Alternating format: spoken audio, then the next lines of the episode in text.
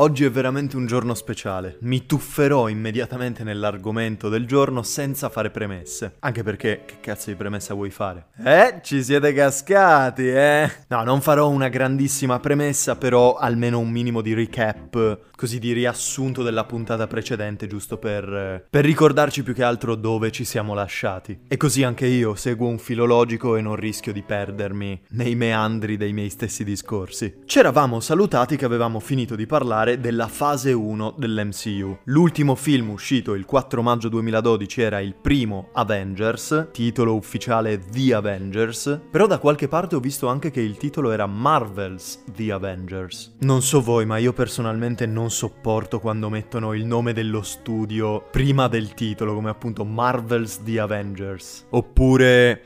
Ehm, Vabbè, non mi viene in mente. Uscito The Avengers, successo incredibile, un miliardo e mezzo di incasso, recensioni stellari, il pubblico entusiasta che finalmente ha visto tutti questi eroi che finora abbiamo visto singolarmente nei propri film unirsi in quello che è probabilmente il crossover più grande della storia del cinema, finora. Nonché eh, questo primo Avengers, per quanto a me non sia piaciuto, io vi ho detto che come film a sé mi abbia fatto anche relativamente cagare, un film che non mi riguardo mai volentieri e che è invecchiato anche... Porca miseria. Dicevo, invecchiato anche molto male, ma nonostante questo il successo, più che il successo, l'importanza, mi verrebbe da dire, culturale che ha avuto questo film è innegabile. Bisogna riconoscere che anche nell'ottica proprio produttiva, io mi metto per esempio nei panni di Kevin Feige, il produttore che era stato nominato capo dei Marvel Studios prima che iniziasse tutto l'MCU e che è stato poi il veggente, mi verrebbe da dire il genio, che è stato in grado di costruire da zero questa bestia enorme che è l'MCU, dopo una serie di film che successo più, successo meno, pian pianino mettevano in piedi questo universo condiviso, vedere la propria lungimiranza e la propria sagacia anche produttiva confermata dal successo travolgente del climax della prima fase di questo MCU, immagino che sia stata una grande soddisfazione. Più che altro è stata proprio proprio la conferma definitiva che questo enorme progetto di universo cinematografico Marvel stava decollando in maniera vera e propria. E nel caso in cui si fossero giocati molto bene le loro carte successive, e in quel caso voleva dire che il primo Avengers sarebbe stato l'apice, il climax e quindi la conclusione anche di una fase, ma anche l'inizio di qualcosa di molto molto più grande. Insomma, in casa Marvel si respiravano non solo dollari, ma anche grandissime speranze e grandissimi piani e progetti per il futuro. Infatti, un anno esatto dopo, anzi meno, 364 giorni dopo, il 3 maggio del 2013, esce al cinema il tanto atteso Iron Man 3, la conclusione della trilogia dedicata al personaggio che ha letteralmente iniziato l'MCU. Anche perché, questo mi ero dimenticato di dirlo nell'episodio precedente, ma nella scena post-credit del primo Iron Man compariva per la prima volta Nick Fury, interpretato da Samuel Jackson, che si rivolgeva Tony Stark riguardo l'iniziativa dei Vendicatori, di Avengers Initiative. E quindi Tony Stark era a tutti gli effetti il primo supereroe, il primo Avenger, nonostante il primo Avenger sia Captain America, ok, ma il primo che viene reclutato ufficialmente da Nick Fury. Quindi è veramente il papà dell'MCU in un certo senso. E i primi due film di Iron Man, vi ricordo, il primo era bellissimo, un capolavoro che poi è entrato negli annali della storia supereroistica. Il secondo, che a me personalmente è piaciuto un casino, ma il pubblico, diciamo la sensazione generale, era che fosse un passo indietro. Obiettivamente è vero, non raggiunge la coerenza narrativa del primo film. Per quanto a mio parere godibilissimo, comunque la gente si è sentita giustamente un pochino delusa, ecco, da questo punto di vista. Quindi in Iron Man 3, che è il film che avrebbe iniziato la fase 2 dell'MCU, ma è anche il primo film standalone che viene dopo il crossover incredibile che è stato Avengers. E non solo questo, ma è anche appunto il terzo film della trilogia del personaggio più amato finora. Quindi porca miseria, le aspettative erano belle alte. Io andai a vedere al cinema Iron Man 3 quando uscì, avevo 14 anni, quindi ok che tutto il mio giudizio cinematografico era ancora acerbo e da svilupparsi. Madonna. Però, oh, io uscii dalla sala non deluso, di più. Iron Man 3 non mi piacque per niente, non capivo esattamente cos'era che non mi era piaciuto, ma nulla o quasi nulla mi aveva preso del film. La trama era molto diversa da quello che avevamo visto finora, un nemico abbastanza insulso con il colpo di scena poi a metà film, o insomma nella seconda metà del film, che è il mandarino, che è un nemico importantissimo anche per chi conosce i fumetti, il mandarino è tipo l'acerrimo nemico di Iron Man, e per tutta la prima metà di film era stato costruito questo personaggio minaccioso, questo terrorista che richiamava poi i terroristi del primo film di Iron Man, quindi era molto interessante da vedere, poi interpretato da Ben Kingsley, porca miseria, c'erano tutte le carte per avere il miglior villain di Iron Man e non solo di Iron Man ma anche possibilmente dell'intero MCU, perché che dir si voglia a me Loki non ha mai fatto impazzire, cioè riconosco che è un personaggio che ci provano a sviscerarlo in tutti i modi, ma ogni volta è sempre la stessa storia, eh, io sono cattivo cattivo, io sono Loki di Asgard. sì, ho capito, ma perché sei cattivo? Perché vuoi il Tesseract? Eh, perché così invado il mondo. Non so, Loki non mi ha mai detto niente come villain. Quindi, grandissime aspettative per sto mandarino. Che cazzo succede? Nella seconda metà di film viene fuori che il mandarino in realtà era un attore, era tutto finto, tutti i video minatori in cui minacciava gli Stati Uniti, il mondo intero e quant'altro erano tutti delle delle bufale sostanzialmente e il vero mandarino, udite udite, in realtà è Aldrich Killian, ovvero un povero sfigato che è interpretato da Guy Pearce, che in realtà è un attore che secondo me è molto valido, che qual è la sua motivazione per piegare il mondo e distruggere Tony Stark perché ha un odio viscerale nei suoi confronti? Beh, perché nel capodanno del, mi sembra del 98, non vorrei sbagliare, Tony Stark stava facendo la sua festa come solito perché era ancora un playboy miliardario miliardario, testa di cazzo che faceva festa tutto il giorno. Questo qui era uno sfigato di proporzioni bibliche, con i capelli lunghi, gli occhiali, i denti storti. Incontra Tony Stark, gli chiede di guardare il suo progetto, il progetto della vita a cui ha lavorato, così Tony Stark gli dice sì sì sì ok incontrami in questo posto tipo a mezzanotte non mi ricordo lui va lì Tony Stark ovviamente non si fa vedere perché giustamente la mezzanotte del capodanno sai com'è un miliardario magari c'ha anche altre cose cose da fare piuttosto che stare a guardare i progetti di un signor nessuno sbucato fuori dal nulla dieci minuti prima. E questo qui se la prende così tanto che decide poi di vendicarsi. Non so voi, ma come motivazione a me sembra un pochino deboluccia. Ma poi ci sono tante cose che non funzionano secondo me in questo Iron Man 3, che a posteriori, dopo essermi anche informato circa la produzione e la realizzazione di questo film, capisco anche. Perché Iron Man 3, a differenza dei primi due, ha un altro regista regista. Il regista dei primi due era John Favreau, che tra l'altro interpreta Happy, il personaggio di Happy, cioè il maggiordomo barra guardia del corpo barra braccio destro di Tony Stark, mentre il terzo film è diretto da Shane Black, che in realtà è un regista, secondo me, molto molto capace. Vi dico la sincera verità, non è che abbia visto tantissimi suoi film, però il suo debutto da regista del 2005, che è Kiss Kiss Bang Bang, sempre con Robert Downey Jr., tra l'altro, ha avuto delle recensioni recensioni molto belle, ne ho sentito parlare molto bene nonostante non sia mai riuscito a recuperarmelo. The Nice Guys, che a onor del vero è venuto dopo Iron Man 3 nel 2016, è un film molto molto carino. Insomma, poteva realizzare qualcosa di bello, invece l'ho trovato molto scialbo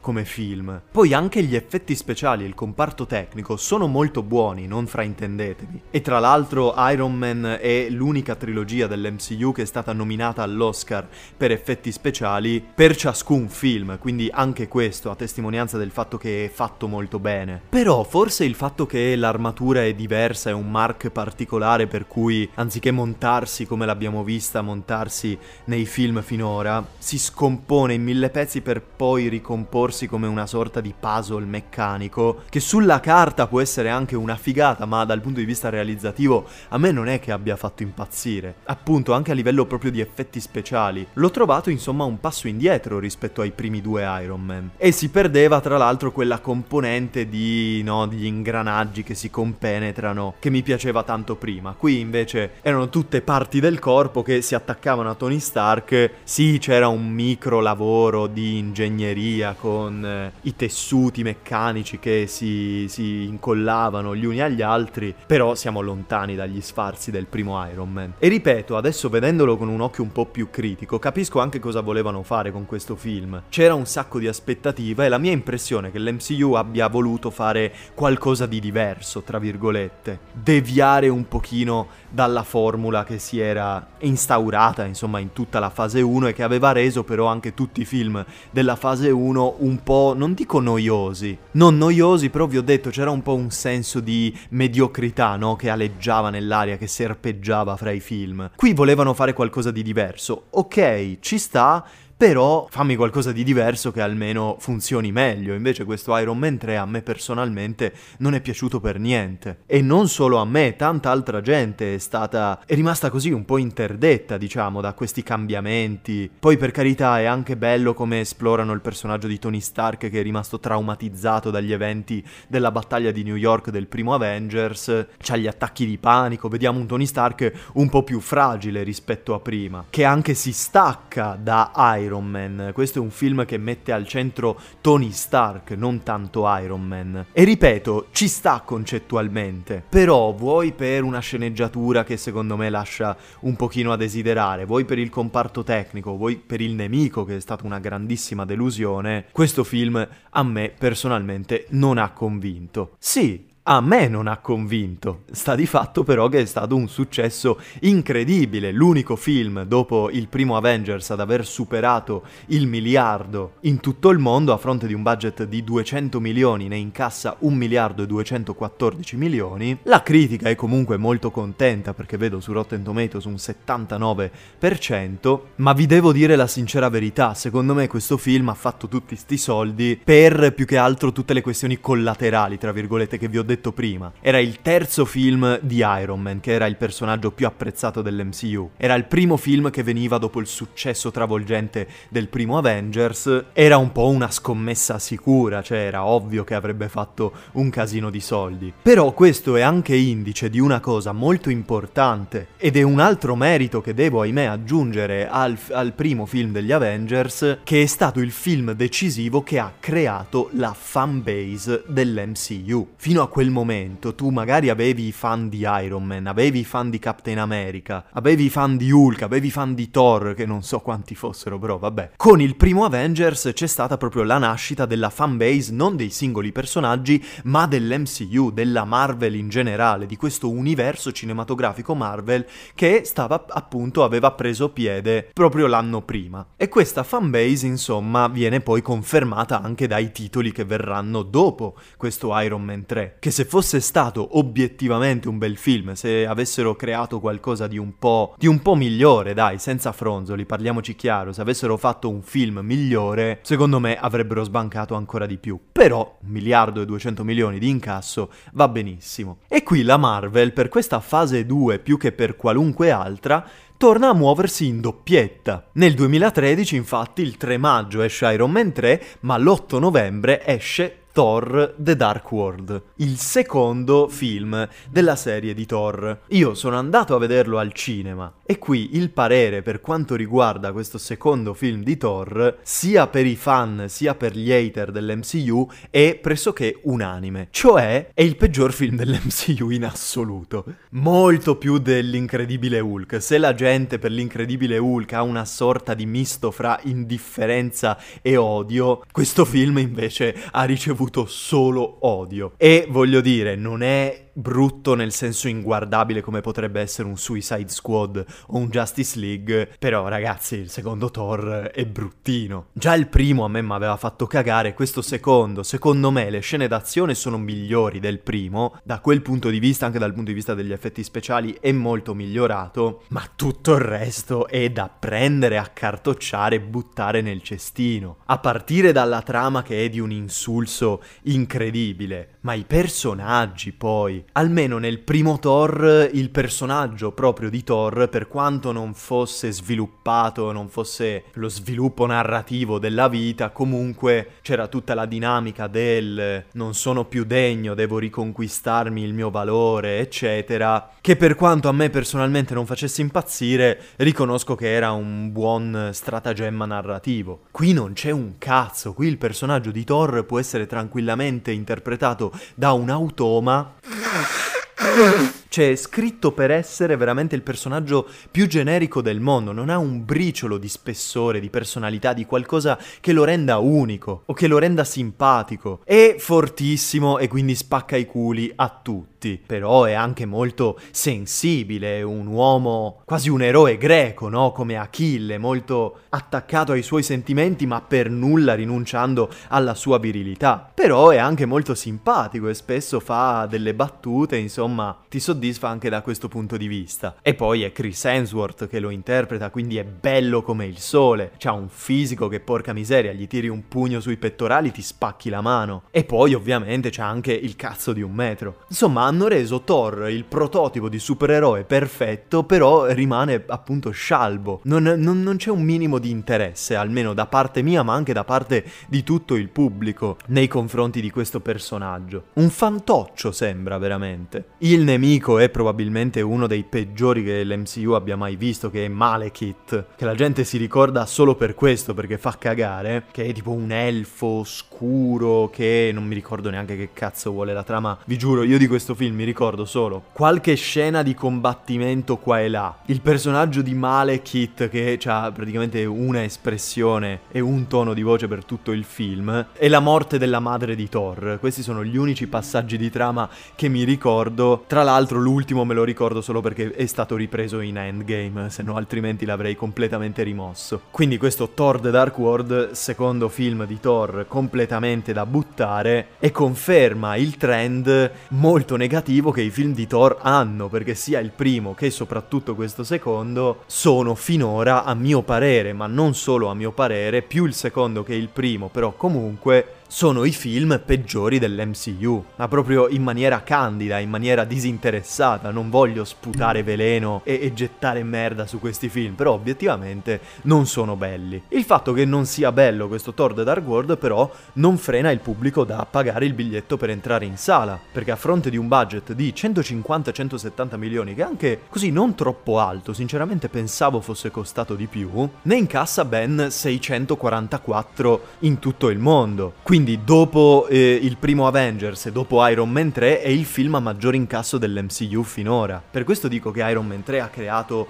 una fanbase solidissima, perché solo la più granitica delle fanbase potrebbe far fare un incasso del genere a un film che alla fin fine non se lo meritava affatto. E tra l'altro, a conferma del fatto che questo film non è piaciuto, almeno non come avrebbe potuto piacere, o sarebbe potuto piacere. Mi suonano giusti entrambi, però non so quale sia quello giusto. Thor The Dark World su Rotten Tomatoes ha il punteggio più basso di qualunque film dell'MCU finora, ovvero 66%. Sotto il 60% si diventa rotten, cioè il pomodoro anziché essere fresh diventa marcio, perché no, c'è il topos del pomodoro marcio che viene lanciato legato ai prodotti brutti e quindi Rotten Tomatoes ha così come linea di demarcazione il 60%. Thor The Dark World è un pochettino sopra 66, però siamo caduti un po' in basso. Però qui finalmente arriviamo a un film di cui io non vedevo l'ora di parlare. Per quanto le prime fasi dell'MCU non raggiungano lo sfarzo generale della terza fase, per quanto sia una fase un po' di transizione in un certo senso, se la fase 1 era l'inizio e doveva consolidarsi, la fase 3 invece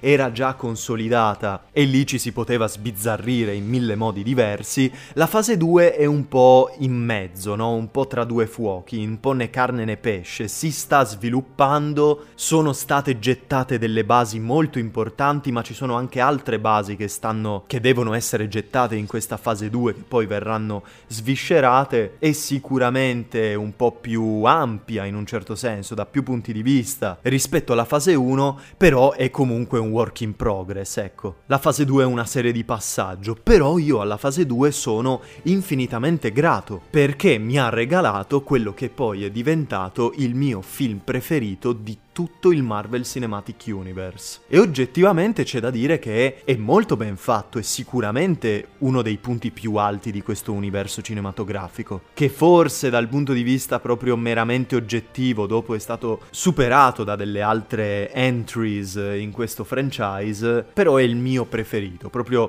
personalmente parlando. Il 4 aprile del 2014, infatti, esce Captain America The Winter Soldier. Mamma mia! Mia che cazzo di film è The Winter Soldier. Io a questo punto vi ricordo che non avevo nemmeno visto il primo Captain America, però nello stesso modo in cui quando vidi il trailer di Logan mi appassionai così tanto e avevo proprio il sentore, quasi la conferma, un- una sorta di sesto senso, che sarebbe stato un bel film e ciò mi ha portato poi a recuperarmi tutti i film che mi ero perso prima, The Winter Soldier ha fatto la stessa identica cosa. Cioè il trailer mi sembrava così interessante che dissi devo vedermi assolutamente questo film al cinema, ma per vederlo devo recuperarmi il primo Captain America. Quindi mi recuperai il primo e mi sembrava assurdo perché dicevo, cazzo, nel primo Avengers io detestavo il personaggio di Captain America, ma lo detestavo perché il film me lo faceva detestare. Guardando invece il primo film, proprio Captain America il primo Vendicatore, cazzo, non era affatto male come personaggio. Vi ho detto, non è un film eccezionale, ma molto molto carino, con anche un finale molto bello che ti lasciava proprio hungry for more, si dice in inglese, affamato per avere di più. Il trailer del secondo sembrava che spaccasse veramente i culi, insomma ragazzi, io andai a vederlo al cinema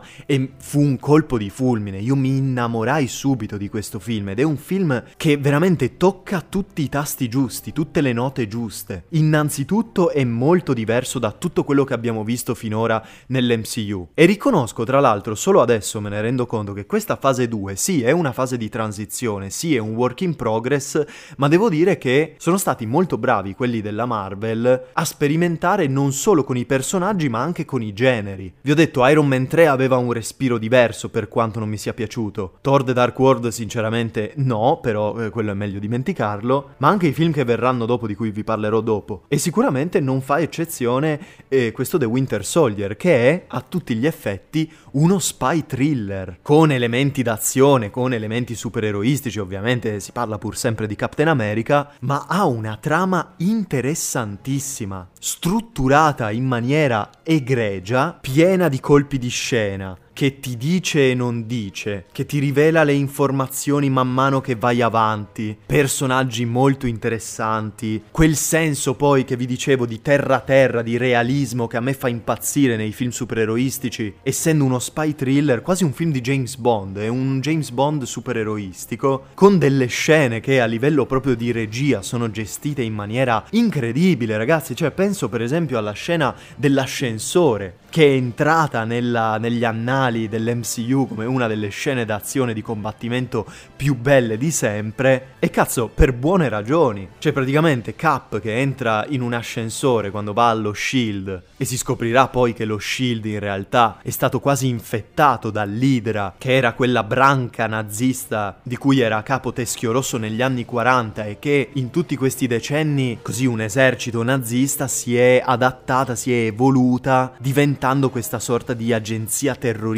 di spionaggio che ha preso lo Shield, cioè l'associazione, tra virgolette, l'agenzia per cui lavorano gli Avengers, un ente governativo incaricato della sicurezza, insomma, che recluta poi gli Avengers. E lo Shield si scopre essere infettato dall'Idra e appena i cattivi vedono che Captain America potrebbe essere un problema, lo vogliono neutralizzare. Così quando lui, dopo un colloquio con Alexander Pierce, che è il capo dello Shield che si rivelerà poi essere il villain dei film, uno dei villain del film, Cap entra in ascensore e man mano questo ascensore, man mano che scende i piani, entra sempre più gente. E qui la scena dal punto di vista registico è gestita benissimo perché Cap si accorge di tutto un insieme di piccoli dettagli. C'è un uomo d'affari che è entrato che sta discutendo dei cavoli suoi che stranamente sta sudando e c'è la goccia di sudore e Cap dice ma perché dovrebbe sudare? Entrano eh, una serie di gorilla che bloccano l'entrata entrata facendo finta di niente, facendo gli indifferenti. E gli addetti alla sicurezza che tengono nervosamente le mani sul fucile. Insomma, tutto un insieme di piccoli tasselli che poi Cap mette insieme e a un certo punto dice, prima di cominciare, qualcuno vuole scendere e parte la scena d'azione, c'è questa lotta incredibile, lui da solo contro tipo 6 o 7 persone che spacca il culo a tutti con uno stile veramente fantastico e poi scappa. Ma questa è solo una delle tante scene perché poi c'è per l'appunto The Winter Soldier, il soldato d'inverno, che poi si scoprirà essere Bucky, l'amico di Captain America, il suo migliore amico che si pensava fosse morto nel primo film, negli anni 40 quindi, che in qualche modo è diventato questo assassino incredibile, gli hanno fatto il lavaggio del cervello, l'hanno modificato a un braccio bionico, eccetera. Ci sono delle scene di combattimento corpo a corpo stupende, io ogni tanto me le guardo ancora su YouTube, me le vado a ripescare, me le guardo tutte. Ma di nuovo non ha solo un'azione incredibile, è proprio il modo in cui è costruita la storia, come si sviluppano i personaggi, in primis Steve Rogers che ha una scena bellissima, molto molto toccante all'inizio, in cui fa visita a Peggy, cioè la sua amorosa, tra virgolette, degli anni 40, quella che ha dovuto per forza abbandonare per schiantarsi con l'aereo e salvare il suo paese, ormai ovviamente è ridotta vecchissima perché se aveva 20-30 anni negli anni 40 adesso è veramente decrepita. E lui ha un dialogo con lei che, poverina, molto vecchia e affetta da demenza senile, pensa che lui sia una sorta di miraggio, che sia una sorta di sogno, anche perché non è invecchiato di un giorno in tutti questi tempi, tutti pensavano che lui fosse morto, in realtà era solo stato congelato. E poi a un certo punto, non mi ricordo, lei eh, mi sembra che tossisca e lui le prende un bicchiere d'acqua e lei come vede che lui afferra il bicchiere d'acqua, quindi interagisce con la realtà, cioè dimostra di essere una persona vera e concreta, lei si blocca così con le lacrime agli occhi e dice Steve, sei proprio tu. E lui, poverino, vede quella che un tempo era la sua innamorata ormai ridotta ha un mucchio d'ossa. Lui che è potentissimo e fortissimo non può fare niente per l'incalzare della vecchiaia. È una scena molto toccante, molto commovente. Mi sto quasi commuovendo io adesso solo parlandone. Per non parlare poi quando alla fine Bucky riconosce Steve. Dopo che Steve scopre che appunto il soldato d'inverno è il suo migliore amico a cui hanno fatto il lavaggio del cervello,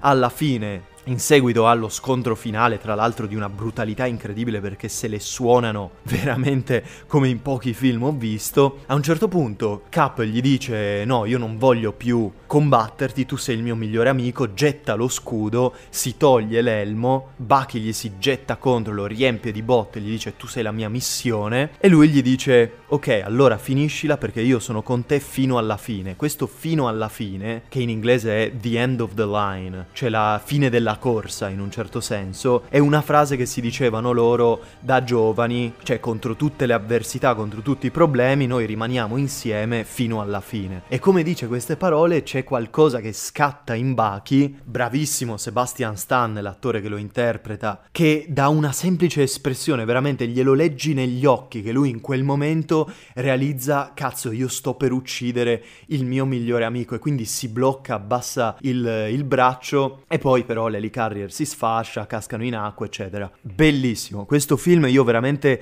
l'ho adorato con tutto me stesso ed è piaciuto da morire anche a tutto il resto del mondo. Sono tutti che sono stati quasi meravigliati nel, nel vedere un film che, cioè dici, Captain America, già il personaggio non è granché, finora l'abbiamo visto che è insomma un po' così così, nessuno si sarebbe aspettato una bomba di film del genere. E qui io devo veramente togliermi il cappello, ma altro che cappello, anche le mutande mi tolgo, davanti ai cazzo di fratelli Russo. Anthony e Joe Russo, questi due registi, che avevano lavorato a un sacco di, di cose, ma principalmente dalla TV. Avevano fatto Community, avevano fatto Arrested Development, che sono tra l'altro due delle sitcom più belle di tutti i tempi. O sono riusciti i fratelli Russo a fare una cosa praticamente impossibile, rendere Captain America figo, ma figo figo ragazzi. In questo film Cap spacca i culi. L'abbiamo visto nel primo film di Cap, il primo Vendicatore, che era ancora acerbo come personaggio, si vedeva che era interessante, era molto umile, vi ho detto come film, c'era sicuramente del potenziale, però era un potenziale che doveva ancora arrivare. Il primo Avengers, maledetto Joss Whedon, ha trattato Captain America praticamente come lo zerbino, il personaggio che tutti odiano e che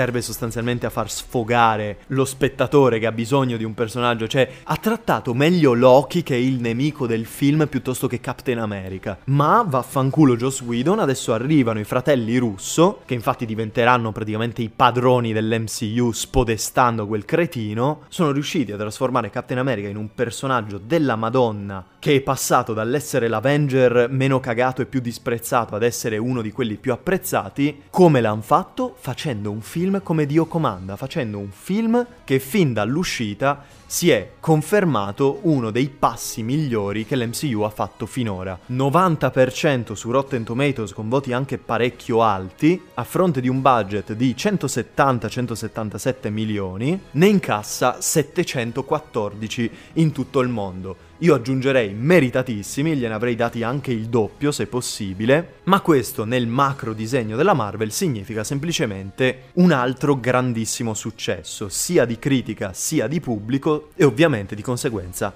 anche economico. Quindi questa fase 2 finora, se dal punto di vista della qualità The Winter Soldier praticamente spazza via tutto il resto, dal punto di vista economico finora sta veramente spaccando i culi. E questo trend è confermato dal film che viene viene dopo. Il primo agosto del 2014 esce Guardiani della Galassia, scritto e diretto dal buon James Gunn, che all'epoca io non avevo la più pallida idea di chi fosse, ed effettivamente non è che avesse fatto chissà che cosa. Aveva scritto, sto vedendo adesso, io la sapevo questa cosa ma me l'ero dimenticata, aveva scritto i due film di Scooby-Doo usciti nel 2002-2004, quelli vecchi con Scooby-Doo fatto in CGI, che io conserverò sempre nel cuore, nonostante siano obiettivamente effettivamente dei filmetti un po' così così. Però così mi fa ridere questa cosa qua. Grande James Gunn che fa un bel lavoro, devo dire. Guardiani della Galassia, per quanto a me non abbia fatto impazzire, ma è complicato il mio sentimento nei confronti di Guardiani della Galassia, perché adorando l'azione terra-terra, adorando quanto più realismo possibile, nel momento in cui mi parli di galassie, navicelle spaziali, lo spazio inesplorato e tutte queste robe qua,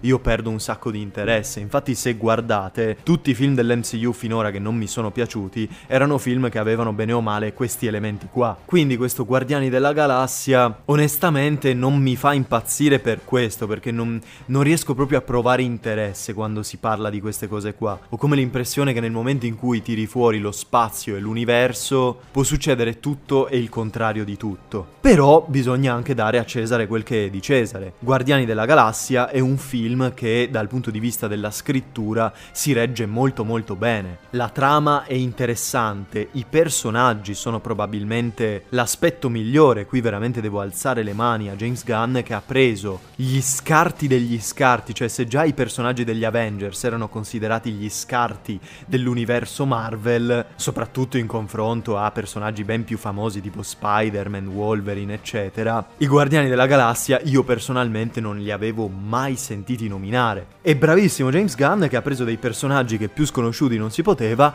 e gli ha dato uno spessore come pochi sono riusciti, cioè hanno più spessore i Guardiani della Galassia in un film che tanti personaggi che quel cazzo di Thor, per esempio, che l'abbiamo già visto in tre film e non c'ha ancora un briciolo di personalità. Qui i Guardiani sono caratterizzati molto bene, l'azione è bella, gli effetti speciali sono a posto, le dinamiche di gruppo, anche la sceneggiatura, i dialoghi, anche la comicità che c'è. A me piace molto la comicità dei Guardiani della galassia, un bene o male un sorriso me lo strappano sempre, soprattutto Drax. Drax quando parla in questo modo, non so, c'ha tipo una scelta strana nelle parole, non è quello che dice che è strano ma è come lo dice, mi fa impazzire. Poi vabbè, ci sono personaggi che si conquistano subito il tuo cuore, penso per esempio a Groot o Rocket, insomma, sono fantastici. Il film a me non è dispiaciuto per quanto l'ho trovato a tratti molto difficile da digerire, ma solo per quei, per quei motivi che vi dicevo, nel momento in cui accetti e te ne fai una ragione, come dire, te lo riesci a godere molto molto bene. L'unico appunto proprio oggettivo è il villain obiettivamente, che è Conan. Eh sì, buonanotte Conan, il detective Conan. Ronan si chiama il cattivo di Guardiani della Galassia. Ronan l'accusatore, che ha tanta personalità dal punto di vista estetico, cioè anche spaventoso con questi colori nero, blu, con questi occhi viola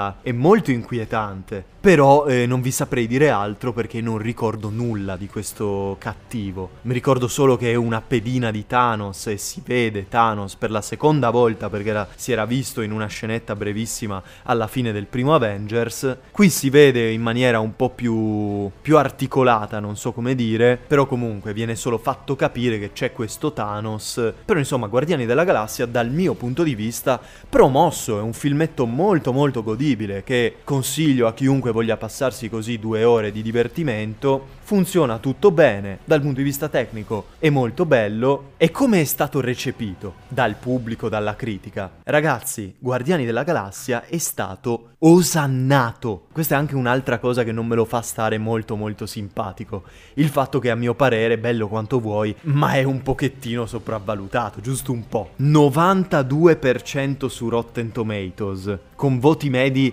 altissimi. Contro ogni aspettativa, vi ho detto, erano personaggi un po' del cazzo che non si era mai cagato nessuno, ebbene questi personaggi del cazzo incassano 773 milioni in tutto il mondo, a fronte di un budget di 170, quindi con un profitto molto alto. Questa cosa, nonostante l'incasso sia sicuramente molto buono, lontano chiaramente dai livelli di Avengers o di Iron Man, viene vista come un successo travolgente, in effetti lo è, perché qui la fanbase Marvel comincia veramente a consolidarsi sempre di più, e man mano che escono questi film, che non solo sono dei film evento, ma sono anche dei bei film, perché cazzo tra The Winter Soldier e Guardiani della Galassia stiamo toccando note veramente alte, veramente qui la Marvel può cominciare a permettersi di fare, non dico qualunque cosa, ma siamo vicini, perché comunque ci sarà una base di, di fan che andrà a vedere quel film al cinema e gli farà fare uno sproposito di soldi. Quindi proprio per questo Guardiani della Galassia è vista come una grande vittoria in casa Marvel. Conferma il fatto che la Marvel può anche lasciarsi andare un po' di più alle sperimentazioni, può anche osare, diciamo, con personaggi non canonici, un po' fuori dalle righe, anche molto sconosciuti. E comunque, fin tanto che lavorerà bene, ovviamente, l'MCU sarà più forte che mai. E adesso arriviamo a un altro film evento, un film che io aspettavo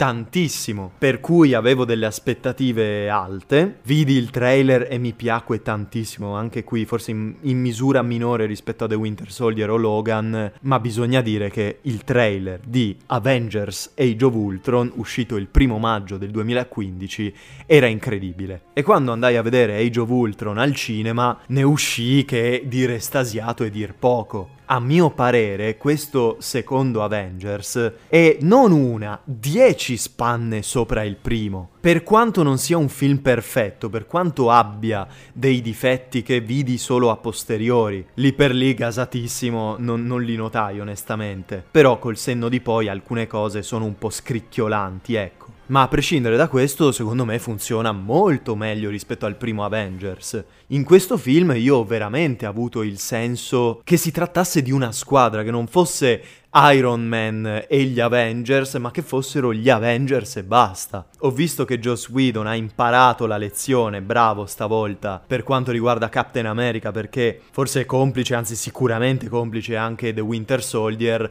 In questo Age of Ultron, in questo Avengers 2, Captain America è molto meglio come personaggio, sia dal punto di vista della personalità, sia dal punto di vista dell'azione, rispetto al primo Avengers, che era veramente una macchietta, la parodia di se stesso. Qui spacca un po' di più i culi, non tanto quanto altri personaggi, però la lezione di The Winter Soldier è stata, ho visto, ascoltata bene. E poi la vera stella di questo Age of Ultron è per l'appunto Ultron. Cazzo, Ultron è uno dei nemici migliori di tutto l'MCU e probabilmente il migliore finora. Questo robot, questa intelligenza artificiale che diventa potente oltre ogni immaginazione, con un design anche fighissimo, cioè Ultron è bellissimo bellissimo da vedere, questo robot molto molto grande, molto alto, imponente, con queste spallazze gigantesche, gli occhi rossi, ma è molto più di un semplice robot assassino, ha una personalità bellissima perché è ironico, è un po' sornione a tratti,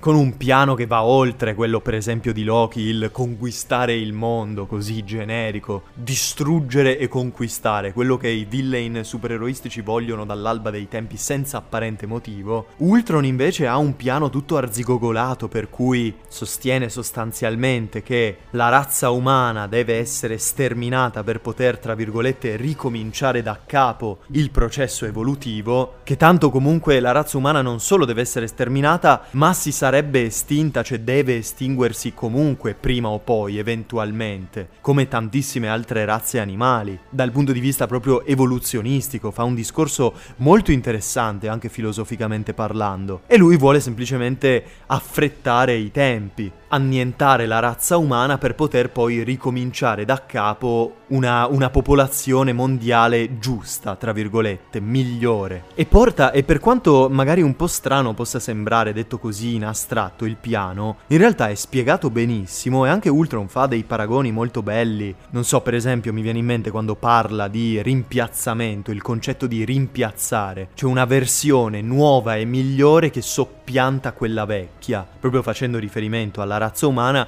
e dice ma gli stessi umani fanno così con i bambini. Cioè alla fine cosa sono i bambini se non una versione nuova, più giovane, migliore dei genitori che man mano che si va avanti invece si fanno sempre più vecchi, sempre più malandati, sempre più deboli. È un discorso molto interessante, poi condito da una performance di James Spader che dà la voce, dà i movimenti a Ultron con la motion capture veramente fenomenale. Per me Age of Ultron è promosso al 100%. Purtroppo però tutto il mondo si trova in disaccordo con me, perché Age of Ultron non solo è stato visto come un grandissimo step down rispetto al primo Avengers, ma è considerato anche come uno dei film non più deboli ma meno forti, meno riusciti dell'MCU, soprattutto finora. Forse io azzardo l'ipotesi che sia un discorso di aspettativa, perché obiettivamente non è un brutto film, cioè che dir si voglia oggettivamente si regge molto bene, funziona molto bene. Tra l'altro l'altro introducendo personaggi e cose che saranno fondamentali per dopo. Introduce il Ragnarok per Thor che sarà importantissimo per Thor Ragnarok che vedremo nella fase 3. Introduce i cazzo di mutanti, cioè Quicksilver ma soprattutto Wanda Maximoff che sarà un personaggio fondamentale più avanti, destinato a un grande grande successo. Quicksilver non proprio perché la sua funzione principale è quella di fare da scudo per i proiettili a occhio di falco venendo crivellato miliardato di corpi alla fine del film. Però ci sono anche tante altre cose, c'è l'Hulkbuster. Insomma, è un film molto importante secondo me, Age of Ultron, anche dal punto di vista proprio canonico per l'MCU. Se te lo perdi, ti perdi tante nozioni che poi torneranno utili più avanti nei film successivi. Però dicevo, non è stato apprezzato molto. Su Rotten Tomatoes eh, eh ha un eh, 76% che sì, per quanto buono, non è fenomenale, cioè il primo Avengers aveva 91%, poi con voto medio anche bassino. E cazzo vedo, voto medio 6.8, se contate che il voto medio del primo Avengers era 8, inspiegabilmente, però a parte questo, insomma a livello di aspettative questo film non ha soddisfatto. Peccato mi verrebbe da dire, perché a mio parere è molto molto valido. Questo risentimento, questa delusione si traduce un po' anche sul piano economico, perché con un budget altissimo, altissimo, veramente spropositato. Qui vedo un budget compreso tra i 250 e i 444 milioni, cioè un budget più alto dell'intero incasso del primo film di Captain America, per dire. Verosimilmente sarà nel mezzo, comunque parliamo di un budget superiore ai 300 milioni. Ne incassa un miliardo e 402 in tutto il mondo, che per carità è un risultato eccezionale, però il primo Avengers aveva fatto un miliardo e 518 milioni più di 100 milioni in più rispetto a questo secondo. Quindi, sebbene non si possa parlare di delusione perché ragazzi miei è pur sempre un miliardo e 400 milioni ed è pur sempre un 76% su Rotten Tomatoes, questo Age of Ultron delude un pochettino. Ed è anche interessante, facciamo anche questo excursus qui, perché da quello che so io, questo secondo film degli Avengers ha avuto un sacco di problemi produttivi. Esattamente nessuno sa che cosa sia successo. Però in maniera molto verosimile, Joss Whedon, cioè il regista e anche regista del primo Avengers, e mi sembra anche sceneggiatore di entrambi, deve aver avuto una crisi di identità, deve aver avuto un meltdown durante la realizzazione di questo secondo film, perché un sacco di attori si sono fatti avanti parlando di un ambiente lavorativo tossico, di questo regista che era una testa di cazzo, che non gliene fregava niente delle condizioni degli attori, tipo Idris Elba che ha una parte veramente minima in questo film, compare in una scena e basta, quindi sarà stato sul set uno, massimo due giorni, che dice peste e corna di questo film, addirittura dopo questo film ha persino abbandonato l'MCU, non ne voleva più sapere del Marvel Cinematic Universe, poi per fortuna è stato convinto a tornare grazie a Taika Waititi, ma questo lo vedremo più avanti nella fase 3. Insomma, un malcontento generale incredibile, non solo da parte dei fan e dei critici, ma da parte degli stessi attori, della stessa crew. Forse azzardo una produzione affrettata, tempi brevi per fare tutto, non lo so. So solo che Joss Whedon, dopo questa esperienza, vedendo anche la ricezione abbastanza negativa da parte dei fan e della critica, ha abbandonato la nave completamente. È scomparso, si è licenziato dalla Marvel, si è tolto da Twitter, da Instagram, da tutti i social possibili e immaginabili, ha chiesto pubblicamente scusa per aver fatto un film mediocre, insomma, devastato, un uomo distrutto. A me fa quasi pena, poi mi ricordo la cacata che ha fatto con Avengers e soprattutto Justice League in seguito. Vai, vai Joss Whedon, cambia e passa dalla Marvel alla DC, sono sicuro che ti andrà benissimo. Che tra l'altro, altro piccolo fun fact, c'erano delle accuse di comportamenti un po' antipatici, diciamo, di questo regista sul set di Avengers 2. Questa cosa è stata confermata dal cast e dalla crew di Justice League, per l'appunto, e sembra che uno dei motivi per cui il film sia venuto un po' così una merda sia il fatto che tutti detestavano da morire Joss Whedon, che è stato anche un pochettino inquietante, un pochettino strano con Gal Gadot. C'è stata, penso, anche qualche accusa di molestia sessuale non da parte sua, ma da altre donne. Insomma, le cose non si sono proprio messe benissimo con questo regista. Ma noi andiamo avanti. Voi pensereste che l'episodio finisca qui, perché la fase 1 è finita con il primo Avengers. Ragionevolmente la fase 2 finirà con il secondo Avengers. E invece no, c'è ancora un film che è l'ultimo film della fase 2 che è uscito un paio di mesi dopo il primo Avengers. E stiamo parlando di Ant-Man. Ant-Man è un film che anche ha avuto delle vicende produttive che dire infernali e dir poco. Non per comportamenti di registi, attori, ma proprio dal punto di vista creativo. La Marvel, da quello che ho capito, è da non so se dalla fase 1 o dagli inizi della fase 2 che stava progettando un film su Ant-Man. Ma per un motivo o per l'altro non si riusciva mai a giungere a una soluzione soddisfacente. Inizialmente era stato preso Edgar Wright per scrivere la sceneggiatura e dirigere il film. Edgar Wright, che è il regista e sceneggiatore, sceneggiatore oltre che di Baby Driver, dell'intera trilogia del cornetto, di cui ho parlato addirittura nell'episodio delle mie trilogie preferite. È un regista sceneggiatore bravissimo, che ha uno stile registico inconfondibile anche dal punto di vista del montaggio. I suoi film sono veramente di un'energia pazzesca, molto originali, molto freschi e anche molto comici, ma a modo suo, proprio uno stile di comedy molto molto interessante. Quindi che lui fosse attaccato al progetto di Ant-Man mi rendeva molto molto contento inizialmente. Sono stato un pochino spaventato dal fatto che lui abbia abbandonato pure lui la nave in maniera, in maniera spettacolare perché c'erano delle divergenze creative troppo grandi tra lui e la produzione, tra lui e gli executive. Aveva proposto evidentemente un film che era troppo fuori di testa per, per gli standard della Marvel e per come la Marvel voleva lavorare. Nonostante questa fase 2 era molto sperimentale io avrei gradito onestamente vedere un film un po' fuori dalle righe come sarebbe stato questo Ant-Man di Edgar Wright, però vabbè, abbandonato Wright, hanno trovato un nuovo regista in Peyton Reed, che è il regista di Yes Man, che è un film che, per cui io provo una simpatia veramente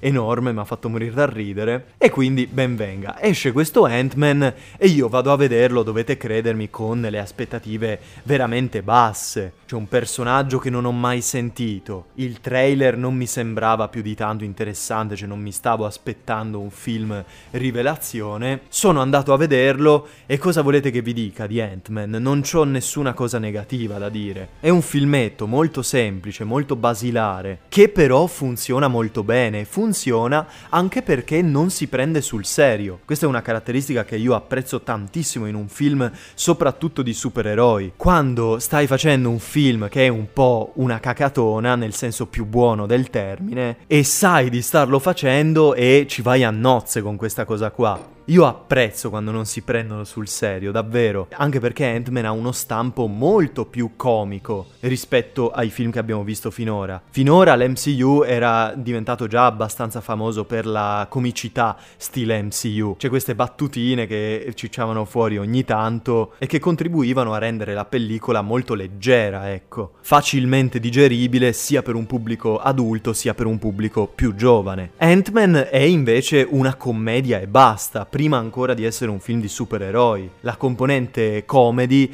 è molto sviluppata e secondo me funziona molto bene, cioè ci sono un paio di scene, un paio di battute di Ant-Man in cui io ho riso proprio sonoramente, mi, mi hanno divertito un sacco e mi è piaciuto, veramente non c'ho niente da dire su Ant-Man. È stato un buon successo dal punto di vista della critica a 83% su Rotten Tomatoes, l'incasso a fronte di un budget di 130 milioni, che è il budget più basso per un film dell'MCU finora prodotto, ne incassa 519. Appunto, non un incasso sconvolgente, testimone il fatto, insomma, che è un personaggio anche poco conosciuto, un po' una cazzatona di film, però una cazzatona estremamente godibile. Bravo Ant-Man, io ho sempre avuto una grande simpatia per Ant-Man. E tra l'altro la Marvel, dal punto di vista commerciale, ha fatto una cosa molto intelligente con questo film. Perché appunto di Ant-Man chi cazzo vuoi che se ne freghi? Nessuno lo conosce, quindi farlo uscire così come film standalone, cioè puntare tutto su questo film come un film evento,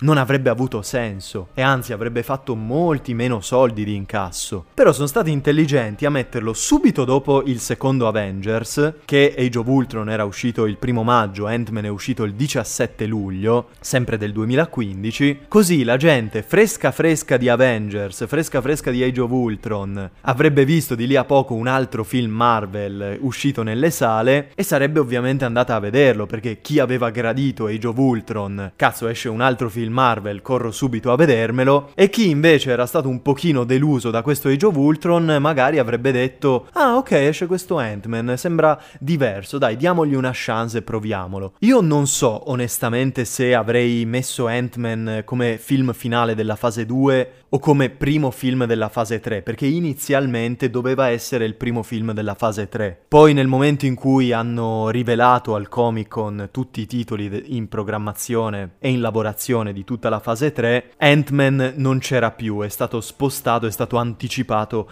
alla fase 2. Avrebbe senso che Age of Ultron sia il film finale della fase 2, anche perché è un po' una sorta di spartiacque. Vi ho detto, hanno introdotto alcuni personaggi, però il fatto adesso che ci penso, il fatto per esempio che abbiano introdotto Vanda Maximoff, che ritornerà poi in un film che non voglio spoilerare, anche se saprete esattamente a quale faccio riferimento, il primo film della fase 3, eppure Ant-Man ritorna in questo film, quindi non avrebbe senso che un personaggio viene introdotto nella fase 2 e uno nella fase 3, ma subito prima di questo film. Quindi ci sta che ci stia nella fase 2. E ok, abbiamo terminato anche questa seconda fase, vi ho detto, una fase un po' di work in progress, appunto, che deve ancora rivelare i suoi assi nella manica, un universo che deve ancora mostrare il meglio di sé, ma che, porca miseria, se a questo punto è avviato. Si sta confermando come non solo una bestia commerciale senza precedenti, ma anche dal punto di vista narrativo, ragazzi, arrivati a questo punto, alla fine della fase 2, l'MCU, in una parola, funziona. Funziona questo stratagemma di fare un film su un personaggio, poi un altro su un altro, un altro su un altro, poi unirli tutti insieme. Tenere questo stile un po' unificante di commedia, d'azione, però ogni tanto buttare fuori qualcosa di diverso, tipo The Winter Soldier, tipo Ant-Man, tipo Guardiani della Galassia. Ci sta. Dal punto di vista veramente sia creativo che commerciale, io alla Marvel e al Marvel Cinematic Universe non posso che veramente in inchinarmi. E tutto sommato questa fase 2 è molto meglio riuscita della fase 1, che appunto doveva ancora trovare un po' il suo senso, trovare un po' la sua strada. Qui la fase 2 ha capito qual è questa strada, la sta percorrendo, ma come si suol dire, il meglio, e non solo il meglio, anche il peggio, deve ancora arrivare. Grazie mille come al solito per avermi ascoltato e noi ci vediamo col prossimo episodio la prossima settimana sulla fantomatica fase 3 del Marvel Cinematic Universe, il punto di massima ascesa. Adios!